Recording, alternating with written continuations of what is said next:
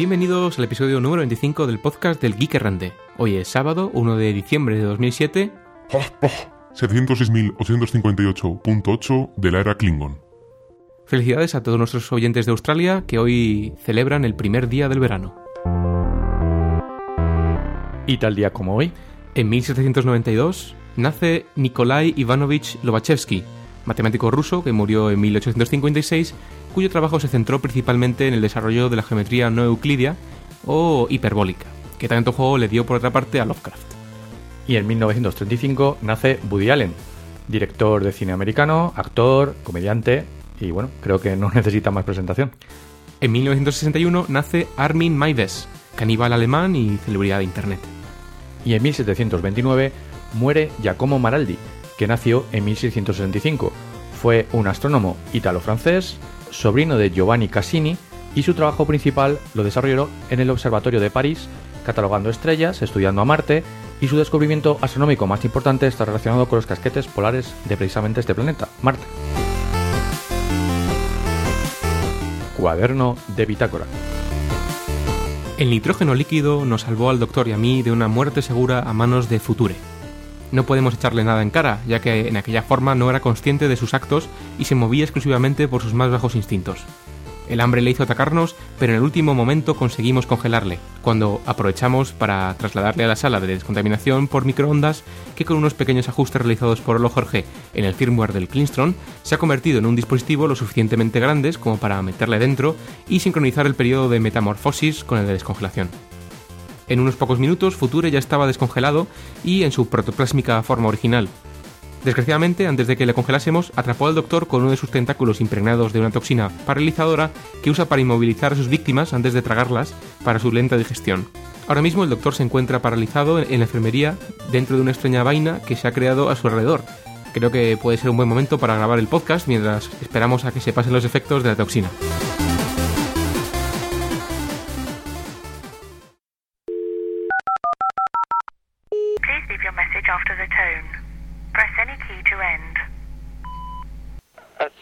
Don't understand. What, what are you? What are you insinuating? Comenzamos nuestro rincón del oyente con un correo electrónico que nos envía Kat. Nos aclara eh, una pequeña errata que tuvimos en el eh, número 23. Bueno, que tuvimos, o más bien tuve, porque me arrepiento en el alma, señor Kaz, de haber confundido Deep Impact, protagonizada por Robert Duvall, con Armageddon, protagonizada por Bruce Willis. Pero bueno, nos sigue agradeciendo el podcast eh, a pesar de estas pequeñas erratas. Sí, sí, bueno, como todos. Sí, como todos. Y también tenemos alguna gente que nos pregunta cuándo sale el próximo Mundo Sci-Fi. Uf, Dios mío, esto es una pregunta de estas un poco difíciles de contestar, porque básicamente que Mondo Sci-Fi es una especie de hijo bastardo, pero querido, de, del Geek Errante. Entonces, bueno, para grabarlo tenemos que poner mucho cariño y, y tener tiempo principalmente, y tiempo que ahora mismo nos consume bastante el podcast del Geek Errante. Entonces, Mondo Sci-Fi número 6 está al caer, y no penséis por ningún momento que es un podcast abandonado, por favor. Y saludos a todos nuestros nuevos seguidores de Twitter y gracias también al podcast de Mosega la Poma. O Musega la Poma, o como sea. Ahí nos falla, nos falla la pronunciación. Eh, pero bueno, en cualquier caso, gracias por recomendarnos y un saludo desde aquí. Внимание! Говорит и показывает Москва. Работают все центральные каналы телевидения. Смотрите и слушайте Москву.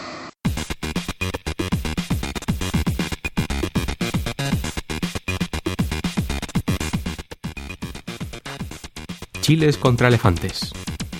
Grupos conservacionistas en el noreste de la India están usando los chiles más picantes del mundo, conocidos como chiles fantasma, de los que por otra parte ya hemos hablado en este podcast, para proteger a sus pueblos de bandas de elefantes bandidos. Los ataques de estos elefantes en asentamientos humanos parecen estar aumentando a medida que los humanos van ocupando sus antiguos territorios. Como resultado, los aldeanos han tomado medidas muy graves y serias como son envenenar directamente a los elefantes con veneno y los expertos están sugiriendo ahora mismo que para acabar con estas matanzas de elefantes se utilicen medios más creativos y menos dañinos. Los conservacionistas están trabajando en un proyecto experimental en el estado de Assam en el cual colocan barreras hechas de fuertes fibras vegetales untadas con grasa de automóvil Y aquí viene la noticia, pasta de chile But Yolokia, que es el chile fantasma más picante del mundo, con millones de unidades en la escala de Scoville. Aparte de, de estas medidas, los conservacionistas abogan porque los aldeanos quemen balas de paja a las que se han aplicado chile seco. Y sin perder ni un minuto más, pasamos a nuestras noticias rápidas, quickies. Las empresas creadoras de los juegos en red se han puesto serias para detener el fenómeno de los Chino Farmers o jugadores esclavos, nada que ver con el país asiático, que desde países del lejano oriente, sobre todo, se dedican a conseguir bienes virtuales para revenderlos por dinero. Por cada éxito que se consigue, se suma oro o se adquieren objetos y prestigio. Sin embargo, algunos jugadores no parecen tener el tiempo ni la paciencia necesarios para progresar con esfuerzo y prefieren pagar euros reales por el oro y los tesoros virtuales. La pasada semana, los propietarios de Final Fantasy XI cerraron 4.400 cuentas y Blizzard, la empresa responsable del archipopular World of Warcraft, ha expulsado de su universo de fantasía a 114.000 personajes. Se crea un nuevo índice bursátil para Internet. El Nasdaq acaba de crear un nuevo índice bursátil llamado QNET, únicamente para que coticen en él las empresas relacionadas con Internet. No debería sorprender que se cree este índice, ya que existen otros concretos para sectores como banca, transporte o biotecnología. Era cuestión de tiempo que apareciera un índice exclusivamente para Internet, donde incluir empresas como buscadores, empresas de hosting, de comercio electrónico, ISPs. Por poner algunos ejemplos, tenemos pesos pesados del sector como Google, Yahoo, eBay, Amazon y así hasta un total de 93 empresas. Microsoft planea un data center en Siberia. No se trata del último castigo a los disidentes de la política de Redmond, sino de parte de los planes de ahorro de energía de la compañía. El data center de Irkutsk albergará 10.000 servidores y representantes rusos de Microsoft aseguran que la región tiene suministro eléctrico estable que será capaz de soportar una potencia instalada de hasta 50 megavatios. Aunque Siberia es un territorio inmenso y la ciudad de Irkutsk esté más cerca de Ulaanbaatar que de San Petersburgo, tiene aproximadamente 600.000 habitantes y la región cuenta con unos 2,5 millones. Probablemente los empleados provengan de las sedes de Microsoft en Rusia y del suministro de estudiantes de la Universidad Técnica de Irkutsk, que goza de buena fama.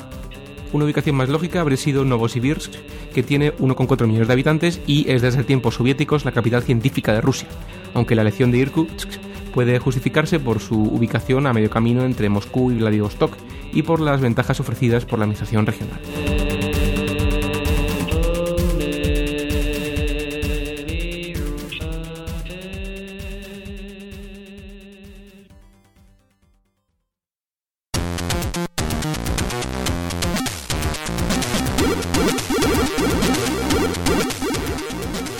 Un follow-up de nuestro episodio número 7 relativo al OLPC, One Laptop per Child. Mr. Solo, ¿nos comentas un poco de qué, de qué iba este tema? Sí, bueno, en, aquel episodio número 7 decíamos básicamente que la producción en masa del OLPC comenzaría en el Q2 de 2007.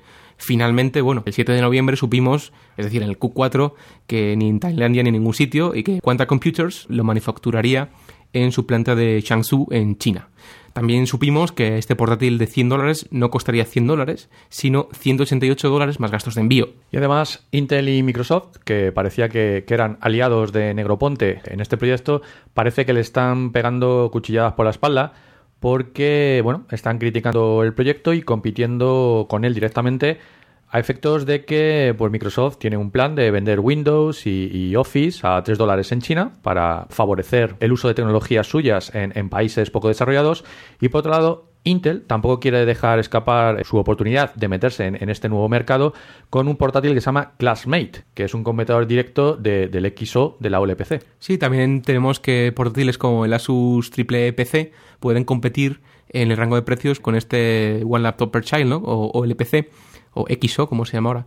Pero es que parece que al proyecto LPC le crecen los enanos, porque incluso ahora se enfrenta a demandas, ¿no? Eh, hay una compañía que se llama Legos Analysis Corporation que asegura que Negroponte y su proyecto han incorporado ilegalmente tecnologías patentadas en sus laptops. Según estos demandantes, la computadora XO, bueno, o el laptop de 200 dólares, incorpora ilícitamente la tecnología Multilingual Keyboard entonces, bueno, obviamente esta compañía exige una compensación económica no determinada y, bueno, a ser establecida por un tribunal, etcétera, etcétera. Esta compañía de momento ha enviado un cease and desist al proyecto de, de Negroponte. Y además de todo esto, resulta que las previsiones de ventas iniciales pues no se están cumpliendo Nigeria, que era, que era uno de los países pilotos, pues canceló todos los pedidos que tenía cuando se aumentó el precio de los 100 dólares a los casi 200 y Uruguay parece que va a adquirir 100.000 unidades, Perú quizás 250.000 unidades, pero el señor Negroponte pues tenía un objetivo de tener 150 millones de usuarios para finales del año que viene, del 2008,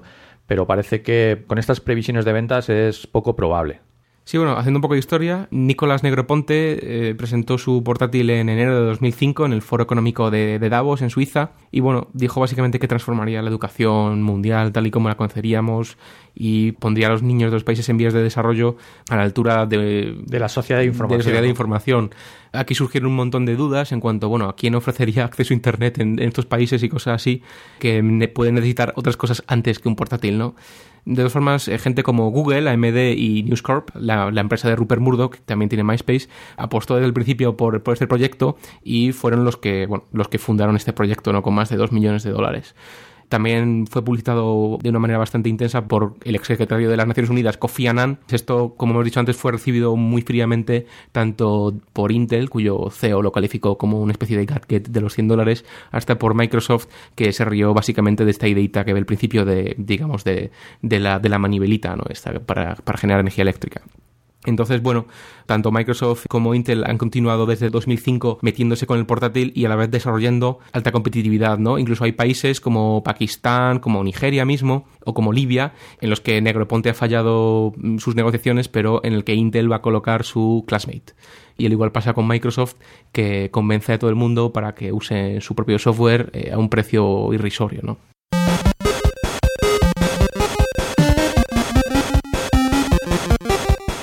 Continuamos con otro follow-up, en este caso relativo a tecnología WiMAX, de la que hablábamos en el episodio número 22 de nuestro podcast.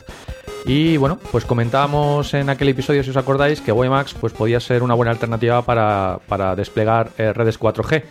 Y resulta que Verizon ha decidido usar LTE en vez de WiMAX. Bueno, eh, no exactamente Verizon, sino Verizon Wireless, que es propiedad de Verizon y Vodafone como hemos comentado, parece que va a usar LTE en su red para cometer la transición a 4G en vez de WiMAX. LTE, eh, y como sé que sois unos amantes de las siglas como yo, significa Long Term Evolution y pues es capaz de ofrecer ratios, siempre hablando del escenario más óptimo, esto, esto ya lo sabéis, de 100 megabits por segundo eh, para el canal de bajada y 50 megabits por segundo para el canal de subida, lo cual es bastante si lo comparamos con el actual UMTS o incluso HSDPA. Tenemos latencias de 5 milisegundos para tráfico IP, que sería lo normal en esta red, con paquetes de tamaño medio. Maneja canales de 5 MHz con una concurrencia de 200 usuarios en cada canal. Y eh, actualmente eh, Verizon tiene una red CDMA, es decir, lo que conocemos como UMTS. El que cambie a LTE significa un cambio tecnológico de base, un cambio tecnológico importante, ya que CDMA está basado en GSM. Una de las principales razones para este cambio es compartir una misma base tecnológica con Vodafone, como hemos comentado, uno de los partners y, y que además tiene eh, gran presencia en Europa. Verizon ha elegido LTE frente a WiMAX y frente a UMB, otra de las tecnologías que podría competir. Sí, o EVDO, que también hablamos en el podcast anterior, que es, por ejemplo, el que usa Kindle, ¿no? Para, para su conexión. Uh -huh. Y eh, UMB es el Ultra Mobile Broadband, sería uno de los principales competidores de, de HSDP ahora mismo. En Europa, la LSTI, que es el grupo responsable de las pruebas de LTE en nuestro continente, pues afirman que las pruebas seguirán hasta 2009 y que los primeros despliegues no se darían hasta 2010. Sí, bueno, esto es básicamente una lucha que hay por, por establecer el estándar de facto en lo que son las redes eh, 4G, ¿no? Ahora mismo en Europa tenemos el 3.5G, que es el famoso HSPA, ¿verdad? Que es un, es un, es un digamos, un, una mejora del UMTS normal. Hay un consorcio que se llama el 3GPP, que aboga este cambio te tecnológico, ¿no? Y 3GPP se ha mostrado bastante positivo por el estándar precisamente LTE, que es quizá el que, el que se implante en Europa, como, como apuntabas. Bueno, y creo que, que, esta ha sido una sección miscelánea llena de follow-ups. Y no querría hablar de noticias esta semana en sí, sino pasar rápidamente a nuestra sección de Developers y Unix, porque tenemos un monográfico sobre malware que os va a interesar. Developers, developers, developers, developers, developers, developers. Developers, developers, developers, developers, developers, developers, developers, developers. Yes!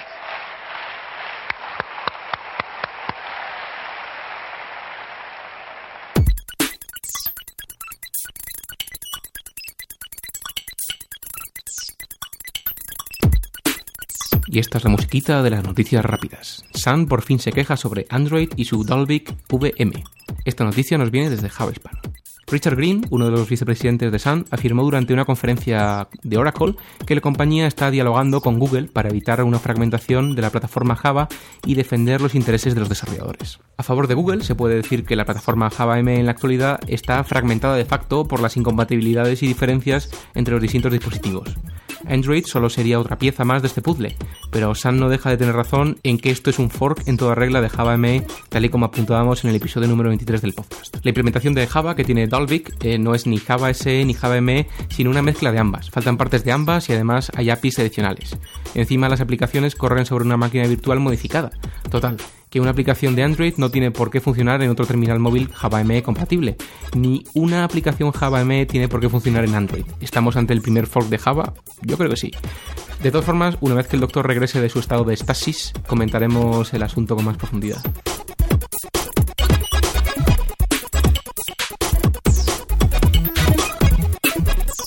¿Qué tendrá la virtualización que todo el mundo se apunta a ella? Oracle, líder del mundo de las bases de datos, se presenta como un nuevo jugador en el mundo de la virtualización, con un producto basado en Xen que afirma es tres veces más eficiente que sus competidores directos, es decir, hablamos de VMware, Sensors, la plataforma XVM de Sun. Queda por ver qué parte del pastel se queda Oracle, pero para empezar, las acciones de VMware bajaron un 8,4% después de que se mostrara su nuevo producto en San Francisco. Sus acciones, las de Oracle, subieron un 2,9%. El software se puede bajar gratuitamente. Los servicios profesionales sobre el mismo costarán entre 450 y 1000 dólares. Cuando Citrix adquirió Sensors, VMware despreció esta adquisición y dijo que no estaban preocupados que su posición dominante no se vería afectada. ¿Qué piensa ahora de la entrada de Oracle en el juego? Yo creo que deben estar viendo que les están creciendo los enanos. Hay mucha gente ahora entrando en su negocio.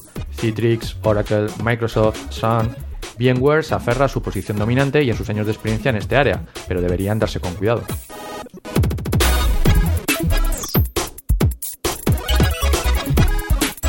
El infierno se congela de nuevo. Open Solaris en un mainframe IBM System Z. Esta noticia está dedicada con cariño a Ramón Rey. Apuntábamos en el episodio 11 que los acuerdos entre Sun e IBM para soportar Solaris 10 en sus P-Series podría ser una semilla para ver algún día al operativo de Sun haciendo la competencia a Linux, que fue portado por IBM al mainframe en los 90 y pasó a llamarse CZ Linux. Actualmente otras distribuciones como, como SUSE o Debian también están disponibles para estos sistemas. Efectivamente, ahora le toca el turno a OpenSolaris que empezó a portarse en julio de 2006 con el beneplácito de Jonathan Schwartz y Big Blue. Ha sido presentado en sociedad esta misma semana en Las Vegas. El nombre en clave es Proyecto Sirius. El trabajo sucio ha sido realizado por la consultora Cine Nomine Associates y hay algunos vídeos por YouTube donde se hace unas demos bastante espectaculares. Sin embargo, aquí viene la letra pequeña de esta historia. El soporte para aplicaciones de terceros. Este port de OpenSolaris no es compatible con los binarios de x86 o Spark. Para esta nueva plataforma hay que recompilar, reescribir y, desplegar. Algo parecido pasa con los CZ Linux, donde es el propio IBM quien no soporte únicamente sus propias aplicaciones. La única posibilidad que queda es currarse una capa de compatibilidad binaria a través de emulación con x86 o Spark, aunque suena más interesante resucitar el port de OpenSolaris para procesadores Power.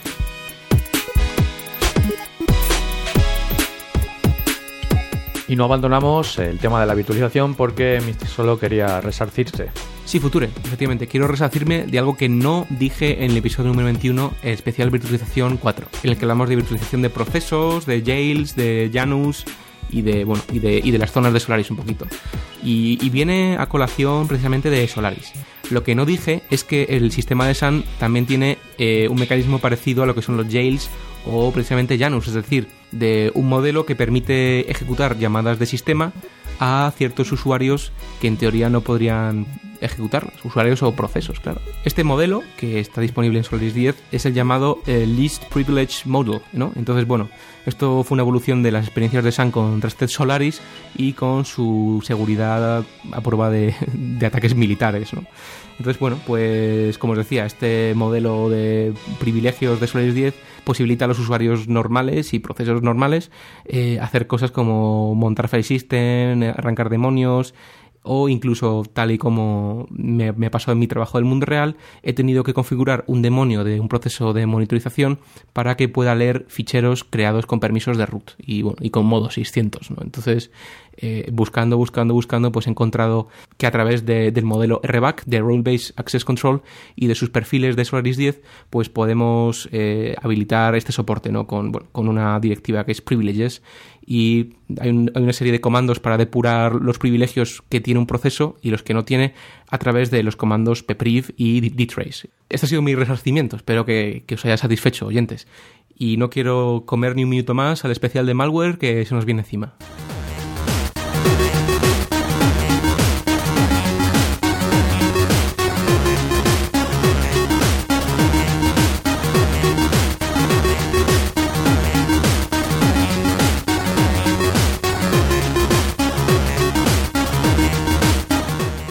Como ya comentamos la semana pasada, teníamos por aquí preparado un especial sobre malware, sobre troyanos, sobre botnets, todas estas cosas que nos gustan a todos tanto.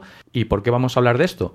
Pues porque, aunque os parezca mentira, España acapara el 18% del volumen de phishing mundial. Estos datos vienen del X-Force, de ISS, de un estudio que realizó durante el primer semestre de, de este mismo año, del 2007. El 28% de los sistemas infectados acaba teniendo algún tipo de troyano, que es usado pues, normalmente para phishing bancario, incluso para distribución de spam, ataques de negaciones de servicio.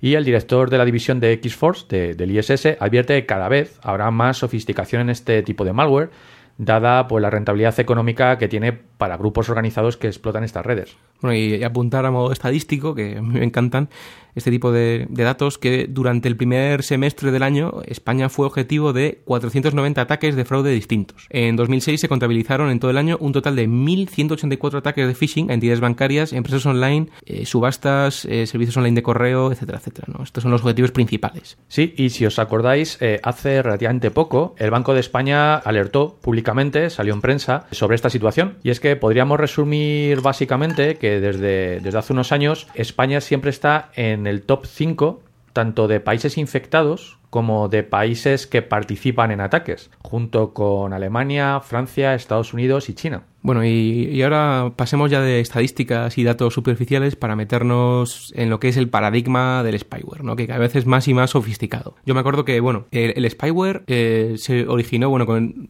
más bien como una especie como de recolección, ¿no? De, para, para sacar el patrón de navegación de los usuarios, personalizar anuncios, etcétera, etcétera. Entonces, bueno, lo que en su día podía parecer preocupante, pues ahora parece un juego de niños, ¿no? Comparado con la sofisticación y profesionalización del malware. Vamos, que ahora es, orientado al fraude, a timarte y pues en lugar de no sé si os acordáis de compañías como el famoso Gator no que que, se, que se dedica únicamente pues a, a hacerte anuncios perso- personalizados no Sí, porque eh, el underground, eh, en mi opinión, se, ha viciado. Eh, quedaron atrás los tiempos de, los programadores de virus clásicos, ¿no?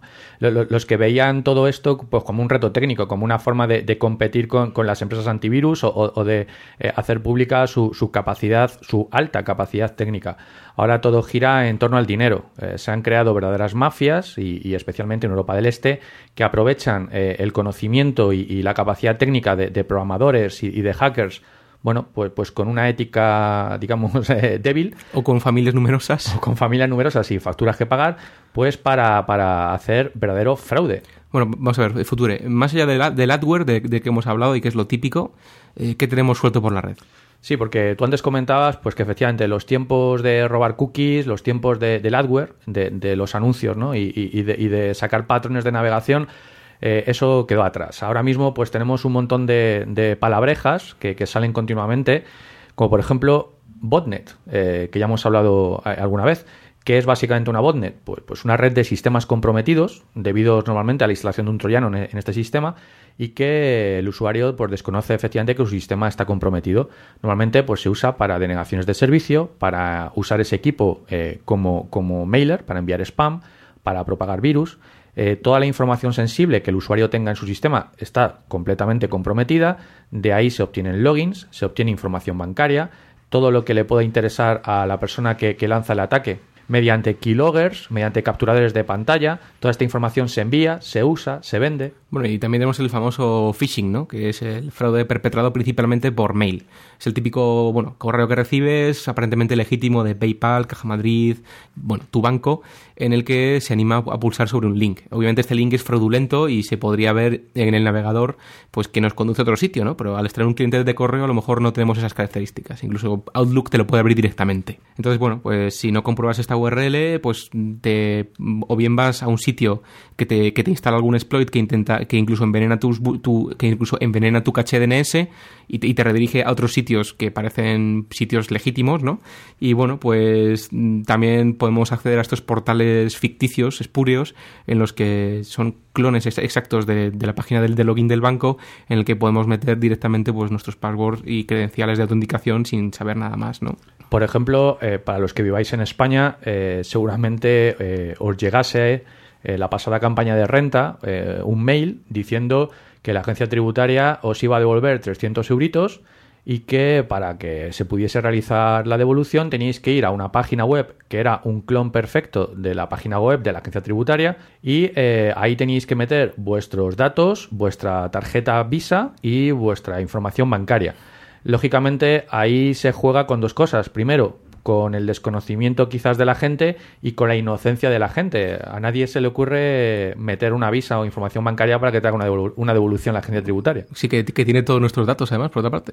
Efectivamente. Y aquí es interesante mm, esto de que todo, todo recaiga en el ciudadano, ¿no? En, en la persona que recibe el mail, porque muchas veces, y lo digo por experiencia propia, ¿no? Amigos que tengo y cosas así, que no tienen ni pip idea de lo que es la seguridad mínima informática y básicamente que se creen que Internet es una especie de como de la casita de la pradera, ¿no? Sí, porque en estos temas de seguridad, pues hay que verlo como una cadena en donde está pues el proveedor, donde está el servidor, donde está el usuario y al final el eslabón más débil siempre es el usuario normalmente. Sí, esto es un programa de alfabetización digital que, que veo muy necesario pues en escuelas, concienciado por anuncios de incluso en televisión y cosas así, ¿no? Y bueno, pues nosotros como informáticos que somos o como tecnólogos o simplemente geeks, pues mm, yo os animo a que informéis a vuestros amigos de que les pueden dar gato por liebre. Y siguiendo con las palabrejas, tenemos los troyanos, también lo hemos comentado antes. ¿Qué es un troyano? Pues una aplicación que, corre en el sistema del usuario sin, sin su conocimiento y que realiza pues algún tipo de actividad encubierta. El troyano en sí mismo no se mueve del sistema un- una vez que se ha instalado, que, que lo ha infectado. Eso sería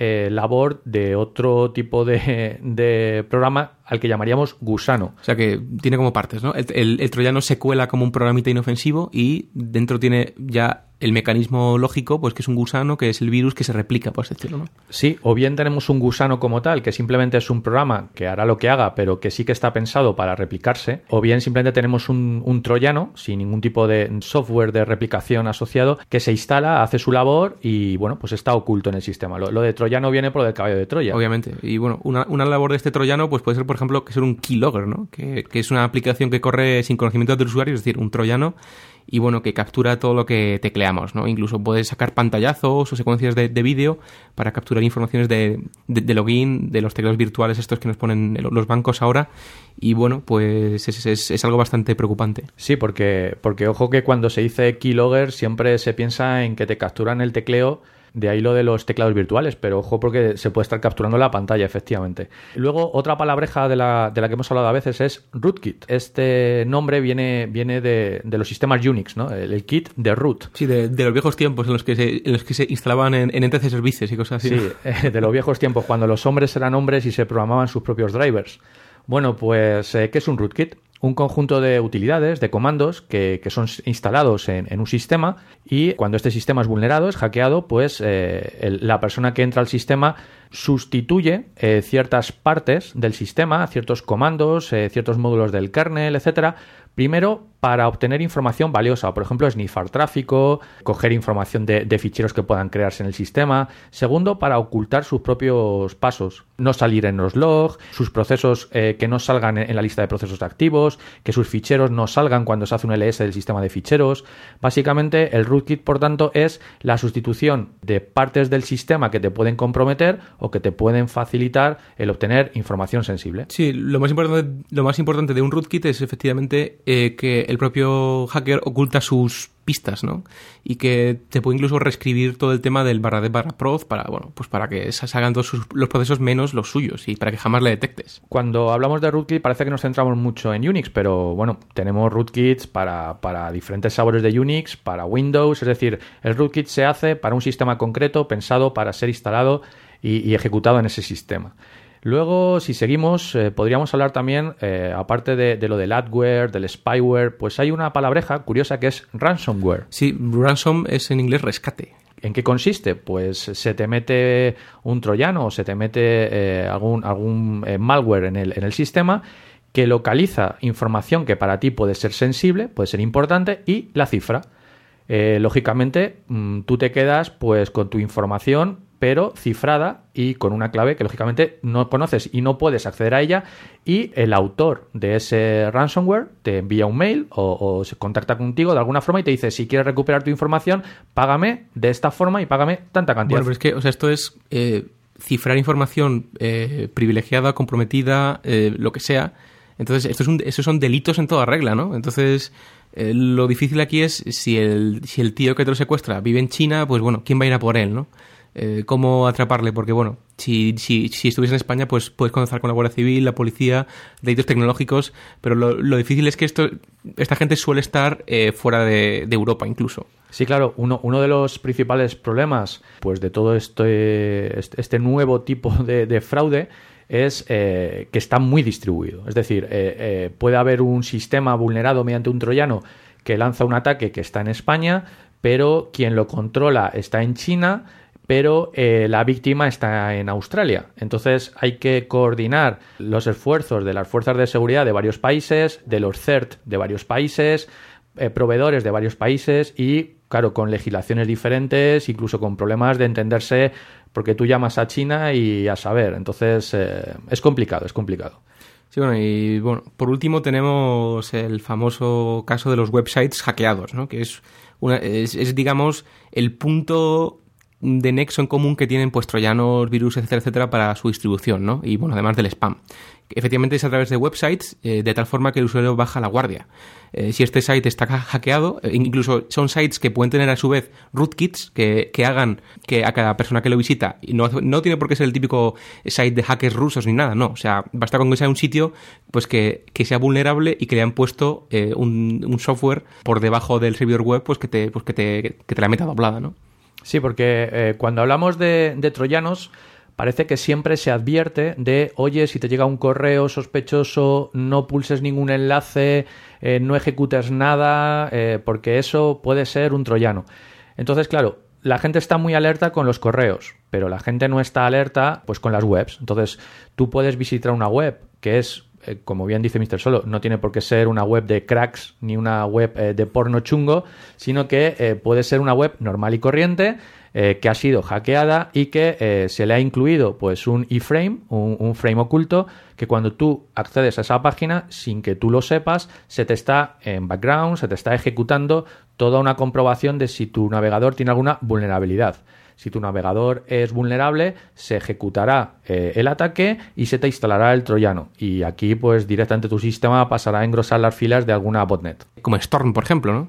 Sí, una de nuestras eh, botnet eh, favoritas. Porque además cada vez eh, se está haciendo más y más resistente. Eh, hay muchos ingenieros de seguridad pues, que están haciendo análisis de, de los troyanos para ver cómo funciona.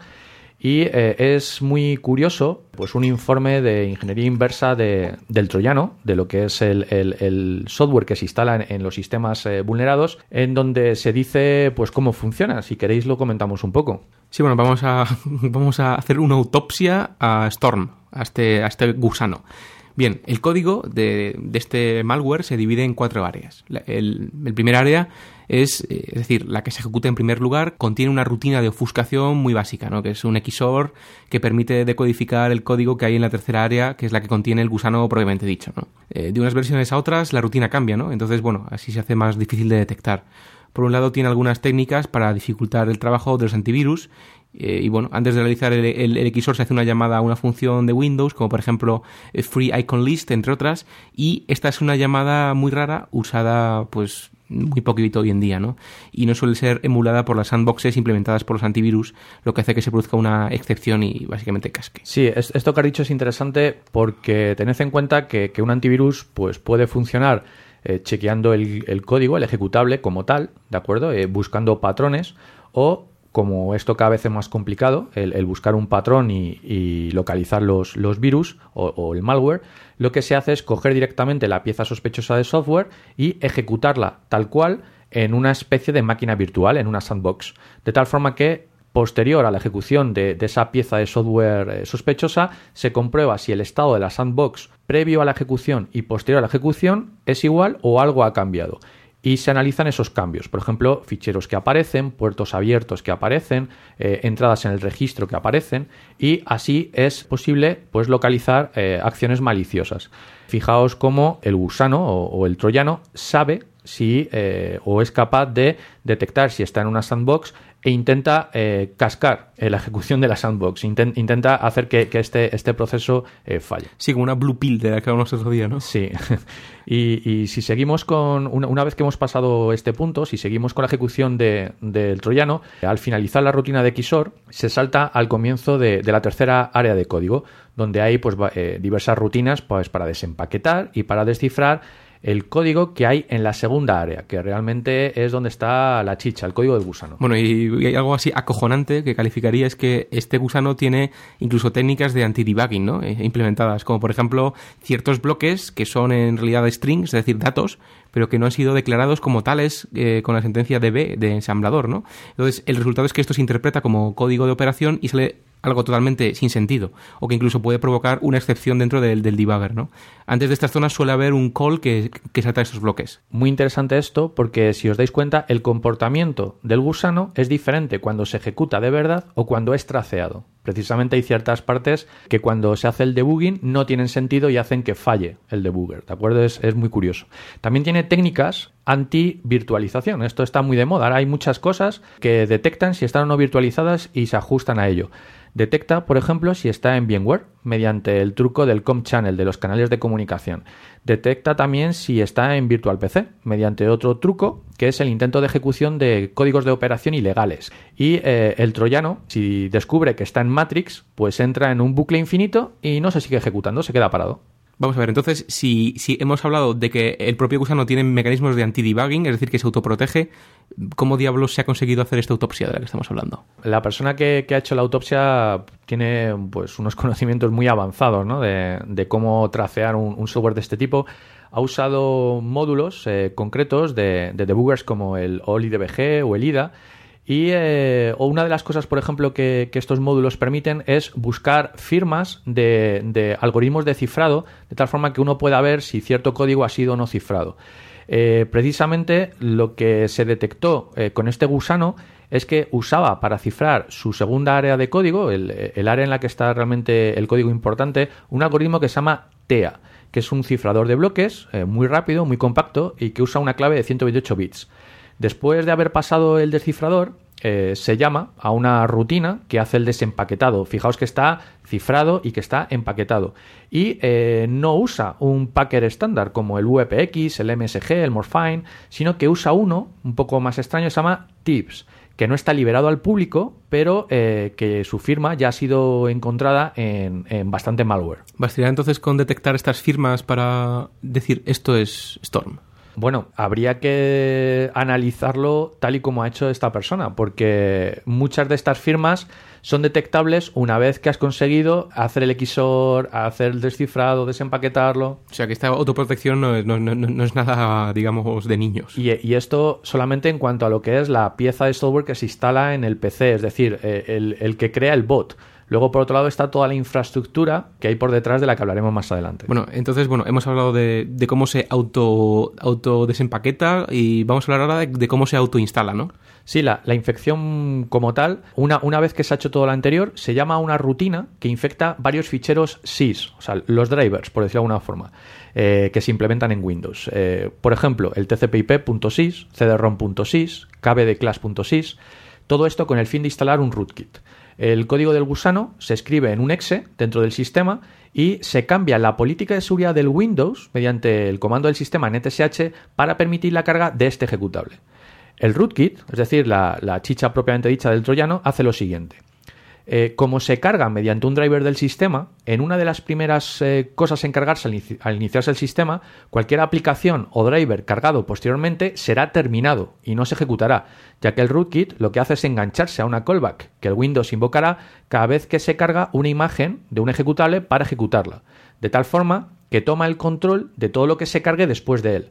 Eh, no hay que preocuparse, por tanto, desde el punto de vista del malware, ni de antivirus, ni de firewalls personales, ya que si no dejo que hagan su trabajo porque les corto la ejecución antes eh, de que puedan hacer nada útil, entonces yo, como troyano, me cargo delante, tomo el control del arranque, tomo el control de toda ejecución posterior y no soy, no, no- soy detectable como tal. Efectivamente, de- desde que errante mm, queremos infundir a, todo- a todos aquellos que tengan Vista, XP, Windows 98 quizá, 95, 3.11, miedo, miedo y que se pasen directamente a un sistema operativo serio, como puede ser cualquier Linux, un OpenBSD, un FreeBSD, MacOS 10, pe- pero chicos, usar Windows cada vez está más puto. De todas formas, eh, a pesar de que eh, confirmo la recomendación, eh, porque las probabilidades de ser infectado si usas Windows aumentan, insisto, el usuario es al final el que muchas veces hace que el sistema sea vulnerado. Porque ahora que comentas el tema de Windows, Unix, etcétera, eh, troyanos se pueden instalar perfectamente en un sistema Unix o en un Mac si el usuario acepta pues ciertas acciones que no debería aceptar. Es decir, o sea, yo, yo puedo tener un Mac y me puede llegar el- la típica página de PRON de es necesario instalar un codec en el Mac para ver un vídeo. Efectivamente, el eh, código. yo le doy mi password de root, eh, o digamos mi password de, de usuario avanzado para, pues, para instalarlo y le estoy dando pues todo lo necesario para que me, para que me la meta doblado una vez más. Efectivamente. Y- Paranoia, paranoia y miedo. Sí.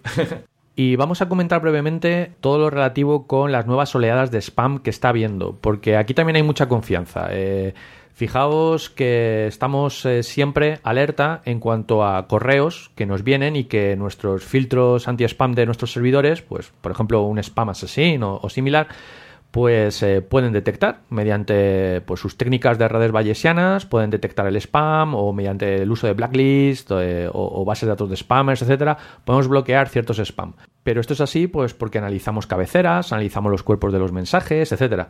Pero ¿y qué pasa si la cabecera y el cuerpo del mensaje no tiene nada especial y el spam nos llega, por ejemplo, en MP3 En o en vídeo. vídeos? Y es que esto ya está siendo bastante común. Yo he recibido spam en MP3 y bueno, es una especie de voz computerizada que me recomienda Viagra. Lo, Loquendo, ¿no? Algo así.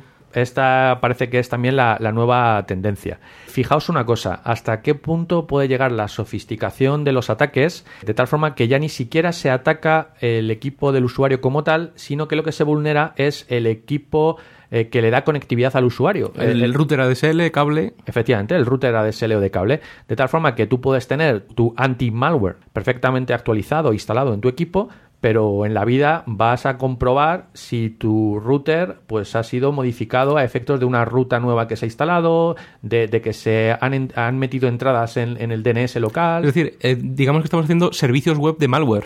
Sí, y es que eh, fijaos que ha habido recientemente un ataque eh, que consiste en lo siguiente, pues eh, el usuario recibe un mail eh, que aparentemente pues es la típica postal virtual y ahora que se acercan las navidades pues recibimos miles de estas postales y felicitaciones virtuales y si el usuario es tan capullo de seguir el enlace el código de la página que hace es intentar explotar fallos en el browser e instalar un troyano. Desde la propia página se referencian mediante etiquetas HTML del tipo IMGSRC a URLs locales, pasando como parámetros pues nombres de internet que son bancos, direcciones IP y que no se corresponden con esos nombres. Eh, lo que parece es que el troyano, mediante estos parámetros, intenta modificar la configuración DNS del router local, de tal forma que cuando el usuario acceda a uno de estos sitios, por ejemplo al banco, lo que se hace es Reescribir, redirigir. eh, no, simplemente tú estás diciéndole eh, que resuelva un nombre, pero esa resolución te la está haciendo el DNS del router y ese nombre ha sido asociada a una IP que no se corresponde con, con la IP O sea del servidor real. Tu, tu caché de DNS del, del router está envenenada, ¿no? Básicamente, en vez de, en vez de hackearte eh, la caché del DNS de tu proveedor o en vez de hackearte el ETC host, lo que te hackean es el servidor DNS o el ETC host del router de eh, ADSL o del router de cable. A ver, si, a ver si al final vamos a tener razón todos los, todos los geeks y, y, y realmente a, a tener que ponernos un baño en casa. Sí, ta- también hay que decir una cosa, y es que eh, este hack es posible por una vulnerabilidad que tenían eh, o que tienen ciertos modelos de routers eh, de two-wire y eh, es una vulnerabilidad basada en lo que se llama como CSRF, es decir, el Cross-Site Request Forgery. Bueno, y ahora viene cuando defines lo que es un CSRF de estos. Sí, bueno, eh, básicamente aquí la idea es aprovecharse de una autenticación previa que, que haya podido haber. Es decir, imagínate que tú accedes a tu router ADSL pues con tu navegador a las páginas de administración, pues porque lo vas a configurar. Y se guarda en tu navegador, pues se guarda una cookie, etcétera, que te mantiene la sesión. Es decir, que tú la próxima vez que vayas a acceder a, a las páginas de administración de tu router, pues eh, no, te, no, te, no te pide autenticación, sino que directamente te deja acceder. Bueno, pues precisamente este- esta, esta idea es la que explota un troyano de este tipo. Este troyano lo que hace es llamadas a las páginas eh, de tu router, ¿de acuerdo? A las páginas web de administración de tu router a través de tu navegador que ya ha sido autenticado y que por tanto ya es aceptado eh, el acceso. Bueno, y con temas de la botnet Storm hemos, hemos apuntado en diversas veces que hay cierta profesionalización en, en- en todo este negocio de- del spam, del hacking, etcétera, etcétera.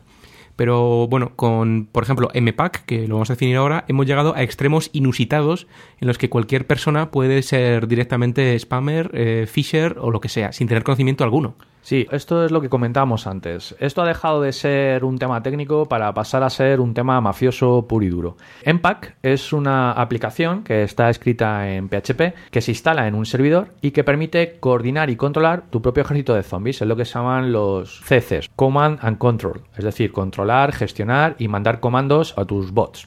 Los equipos que son vulnerados pues son explotados de diferentes formas, como hemos comentado antes, mediante algún spam, mediante una visita a una web maliciosa, mediante algún fallo de seguridad en el propio equipo.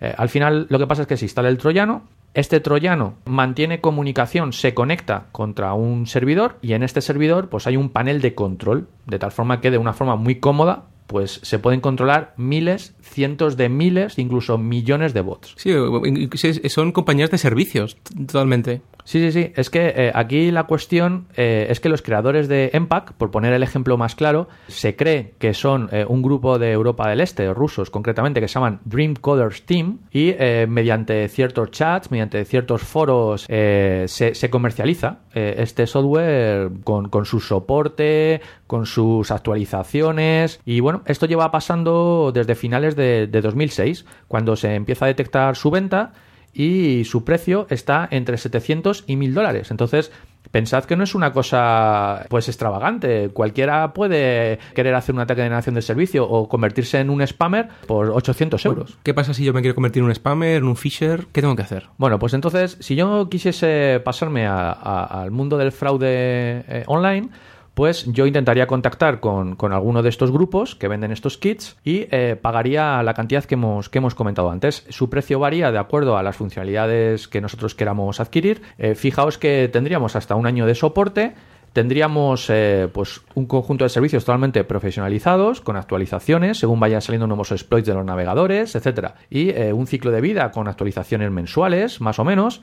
Y esta, gente garantiza que en el momento de vendértelo no va a ser detectado. Es decir, aprovechan eh, los exploits zero de, de reciente aparición para que tú durante unos cuantos días, hasta que se empiecen a actualizar, las firmas de, anti-malware, etcétera, tú tengas una ventana de oportunidad pues, de varios días en donde lanzar tu ataque. ¿Cuál es la metodología? Pues el atacante compra Empac, lo instala en un servidor o en varios servidores si queremos alta disponibilidad. El atacante hackea pues, servidores web para modificarlos e incluir pues, este iframe del que hablábamos antes que carga una página desde el servidor del atacante. Otra forma eh, muy interesante es influenciar a los buscadores eh, como Google, por ejemplo, para que ciertas búsquedas muestren en los primeros puestos a servidores que tienen Empac instalado. De tal forma que cuando el usuario busca por algo y accede a ese servidor, cargue el index y ese index referencie a el código que analiza si el browser es vulnerable y eh, instala el troyano. Tened en cuenta, por tanto, que aquí, como comentamos antes, tú puedes creer que estás accediendo a un sitio totalmente legal y estás siendo, eh, en este sentido, atacado y si tu browser es vulnerable, pues puedes pasar a formar eh, parte de una botnet. Bueno, esto pasó este mismo verano, ¿no? En junio, donde hubo un hackeo de 11.000 webs por toda Europa. Y bueno, los usuarios que accedían a estos sitios con Windows y una versión vulnerable de Explorer, eh, se instalaba un troyano, ¿no? Entonces su objetivo era pillar credenciales de acceso a bancos. Este número tan elevado de webs se debió a fallos de seguridad en la infraestructura de proveedores de hosting donde la mayoría se alojaban bueno, un tema del, de panel de gestión web. Lo interesante es que el control de los equipos infectados se realizó mediante Empac versión 0.86. Entonces, es interesante resaltar que cada versión posterior de Empac incorpora la posibilidad de usar nuevos fallos de seguridad y también tapa agujeros en la propia herramienta. Eh, son precisamente estos fallos de seguridad en Empac los que permiten a las empresas de seguridad colarse en los servidores usados por los atacantes. Bueno, y la verdad es que mm, para no alargarnos mucho de tiempo lo vamos a dejar aquí, pero fijaos que aquí hay mucho, mucho que hablar. Eh, tenemos eh, todas las técnicas de falseo de resultados en buscadores, Bueno. tenemos todo el tema de... Bueno, bueno, como el, como el podcast es nuestro, podemos hacer un, un especial malware segunda parte. Sí, la verdad es que sería interesante quizás eh, que nos dieseis vuestro feedback de qué cosillas os interesarían a lo mejor dentro de este área que comentásemos y lo diseñamos un poco Bueno. a medida. Queremos dar caña también al tema de la seguridad en este podcast, ya que no hay ninguno de seguridad en español tampoco. Venga, chicos, vamos a Derecho Digital.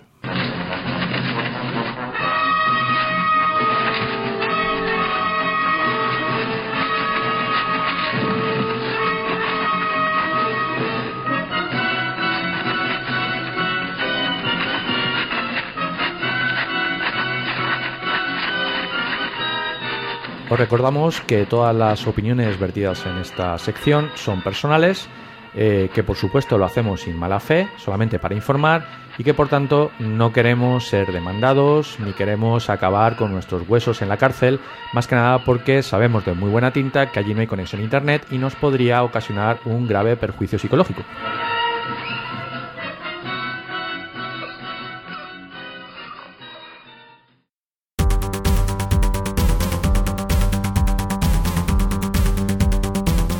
Activistas británicos víctimas de la ley de entrega de claves.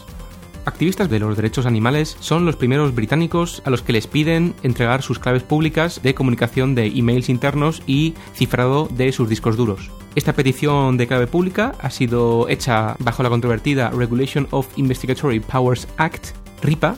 El mayo pasado, las máquinas que analizó la policía durante una redada en las casas de los activistas se encontró con que muchos de los datos y correos que tenía este grupo eh, estaban cifrados. Entonces, bueno, estos activistas podrían ir a la cárcel si no cumplen con las peticiones de la policía para que estas claves públicas sean entregadas. La policía alemana se ve incapaz de luchar contra la criptografía. La policía alemana se ve incapaz de romper el cifrado de sistemas de voz IP como Skype, que se sabe están siendo utilizados por terroristas y criminales para sus actividades. Tradicionalmente, las escuchas telefónicas han sido un arma eficaz contra el crimen, usado por fuerzas de seguridad y servicios de inteligencia. Con la llegada de la telefonía IP por Internet, estos métodos tradicionales quedan totalmente obsoletos, y el cifrado de estos productos complica el trabajo de estos cuerpos de seguridad. Jörg Zierk, presidente de la Oficina de Policía Federal Alemana, la BKA, dice que saben que no pueden pedir a Skype y a otros sistemas similares que dejen puertas traseras para los servicios de seguridad o que les den sus métodos de cifrado. Ni siquiera se plantean pedirles eso, y en caso de que lo hicieran, saben que están en su derecho de no hacerlo. La alternativa que se están planteando, dado que no pueden hacer las escuchas pinchando el medio de comunicación, es atacar el problema en los extremos. Y el mecanismo que quieren usar son troyanos, instalados en los ordenadores de los sospechosos, que permitan acceder a la información que haya en este sistema. Cualquier tipo de spyware es totalmente ilegal en Alemania, incluso para la policía, ya que mucha sensibilidad ciudadana hacia este tipo de prácticas. La Free Software Foundation publica Afero GPL compatible con GPL versión 3. En los capítulos 4 y 5 del podcast nos ocupábamos en profundidad de la GPL versión 3. También hablábamos de otros tipos de licencias GPL como la LGPL o la AGPL o Afero General Public License. Esta última es utilizada por proveedores de servicios basados en software GPL, los cuales en caso de acogerse a la AGPL tendrían que poner a disposición de todos sus clientes el código de dicho servicio. Hasta ahora la Afero GPL versión 1, publicada en 2002, no era totalmente compatible con la GPL versión 2, a pesar de ser aceptada por la Free Software Foundation. La AGPL versión 2 es como IP5, oficialmente nunca existió, y no ha sido hasta la semana pasada que por fin se ha adaptado la AGPL para cumplir con los términos de la AGPL versión 3 al 100%. Esta versión 3 es un derivado de la GPL versión 3 y es más, su contenido es idéntico a la de la GPL versión 3 excepto en el apartado 13, Remote Network Interaction Used with the GNU General Public License un añadido que determina que una aplicación que incluye o se basa en código AGPL debe hacer accesible su código fuente a los usuarios de la misma, incluidos los usuarios remotos que accedan a la aplicación a través de una red. Es el caso, por ejemplo, de las aplicaciones web.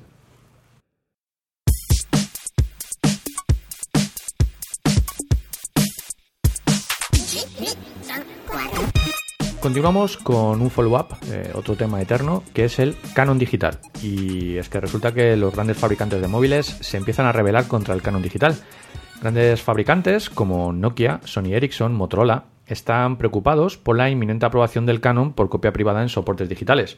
Recordar que este canon graba con un sobreprecio y de forma indiscriminada a todos los soportes electrónicos que sean capaces de almacenar contenidos sujetos a derechos de autor. Los teléfonos móviles actuales, con soporte de MP3, también se ven afectados. Lógicamente, todas estas grandes empresas no van a pasar por el aro tan fácilmente y planean un recurso para que se anule la aplicación de la LPI actual a estos dispositivos. Dado el gran volumen del sector de la telefonía móvil, como dato deciros que en los últimos cuatro años se han vendido 20 millones de unidades anualmente.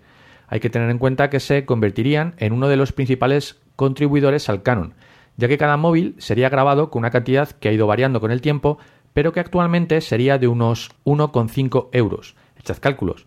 Las entidades de gestión de derechos de autor de las que hablábamos, es decir, SGAE, EGEDA, DAMA, AGEDI, AISGE, podrían recaudar entre los 15 y los 30 millones de euros anuales.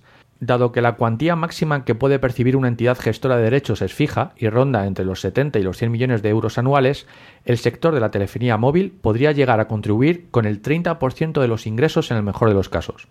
Recordemos que Reino Unido e Irlanda han eliminado el canon. En Holanda, una iniciativa popular logró paralizarlo en el Parlamento.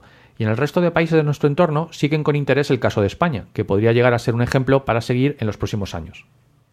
Bueno, y tampoco queremos alargar demasiado derecho digital por temas de duración. Tenemos que este monográfico de malware ha dado más miga de lo que pensábamos.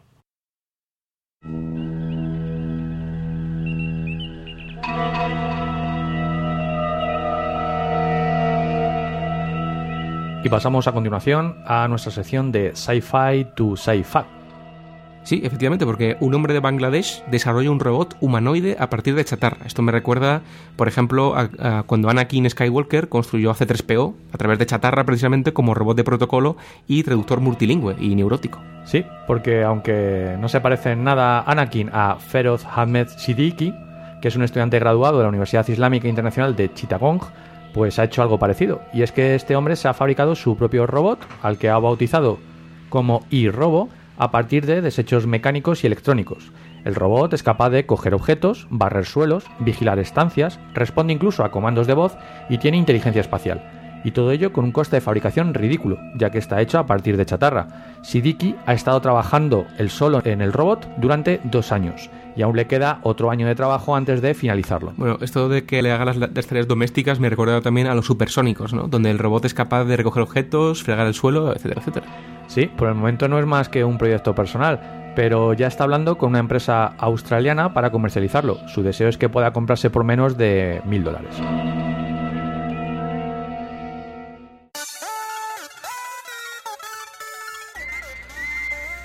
Future, que las alarmas médicas están saltando. El doctor está mal. Sí, me temo que deberíamos saltar inmediatamente a la órbita del planeta Camino. Los caminoanos seguramente tengan alguna tecnología que nos pueda ayudar. Pues sí, no perdemos tiempo y todos nos escuchas. Saludos desde el Geek Errante. Hasta la semana que viene. Hasta luego.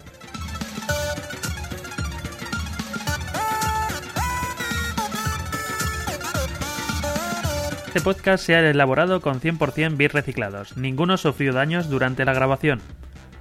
Se distribuye bajo una licencia Creative Commons Share Alike Attribution no comercial 2.5 de España. Para más información visita www.creativecommons.es. Contacta con nosotros en podcast.elgeekerrante.com o a través de nuestro blog www.elgeekerrante.com.